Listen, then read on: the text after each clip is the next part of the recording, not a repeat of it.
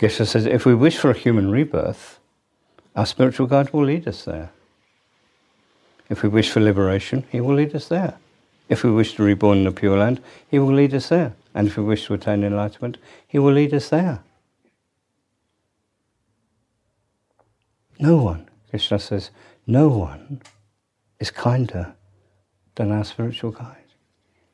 Whatever wishes we have, he fulfills all our wishes.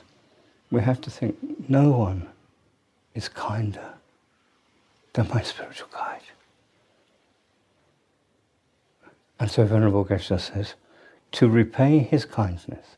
How do you repay the kindness of your spiritual guide? What do you offer? What do you give someone who has everything, has no need of anything? What do you give? Geshe says, to repay his kindness, we have only to develop and increase our faith in him. We have only to develop and increase our faith in him. This is the offering that will please him the most.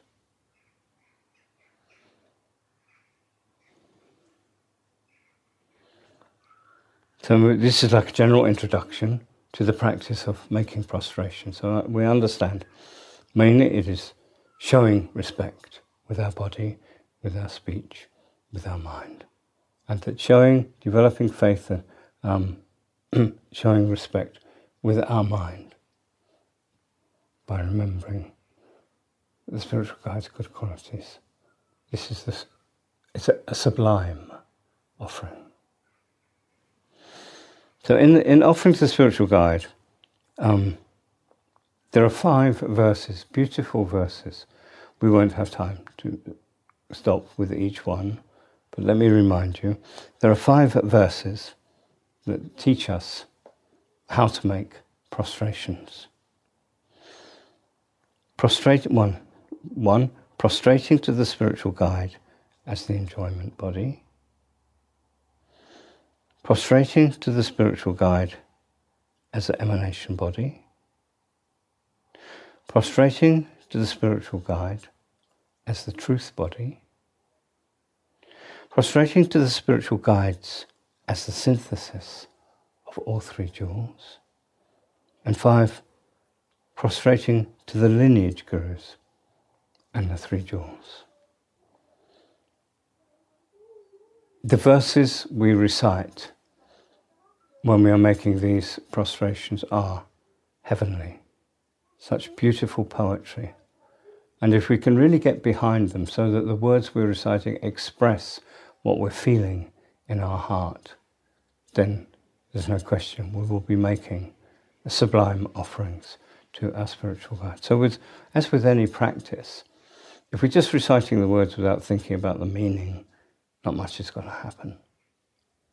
But if we take the time to study this puja, if we take the time to become familiar with the verses that we're going to recite beforehand, and most important, if we take the time to read Venerable Geshe-la's explanation of each of these verses, so that as we recite the words, we can really contemplate their meaning then our practice of making prostrations will be sublime, supreme.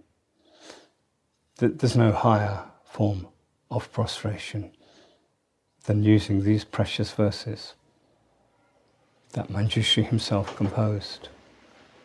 Using these precious verses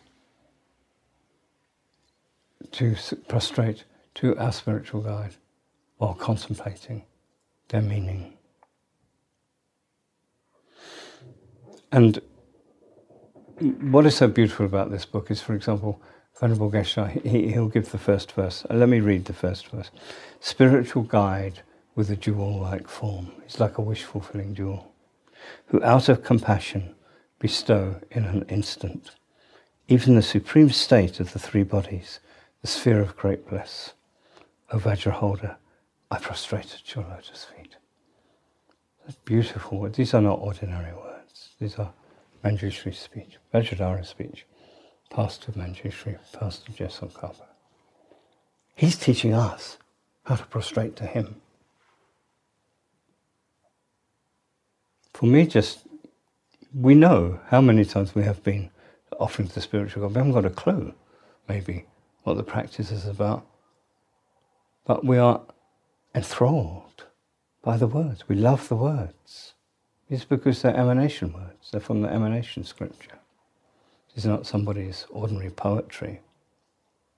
There's such depth to these words. And as I say, I don't have time here, but this, in this verse we are prostrating to the spiritual guide as the enjoyment body, as actual body of a Buddha, as a wish fulfilling jewel who can bestow upon disciples the attainment of enlightenment in an instant. In an instant means in one short life.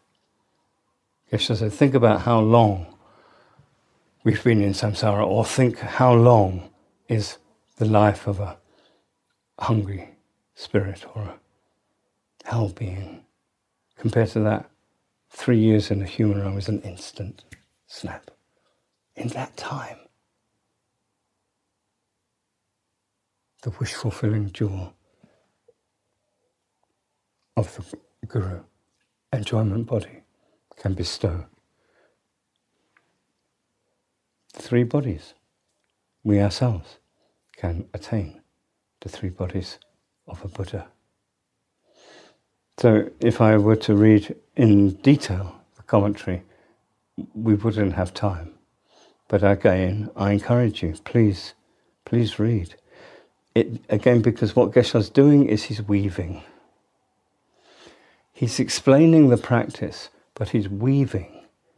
Almost every verse throughout, he's weaving a tantric commentary, and especially generation stage and completion stage practices. And again and again, he returns to completion stage practices, as we will see a little bit later on. These explanations of these verses are many, many levels of meaning in these verses. A, a sentence from an enlightened being it doesn't have just one simple meaning, many, many levels of meaning. So Geshe shows us how to drill down into these precious verses, find all this beautiful meaning. Just the words themselves, understanding their meaning, increases our faith. And if we engage, and we'll see in a moment how we can engage in prostration, um, if we engage while contemplating that meaning, we develop such a huge mind. You feel the merit growing in your mind as you do the practice.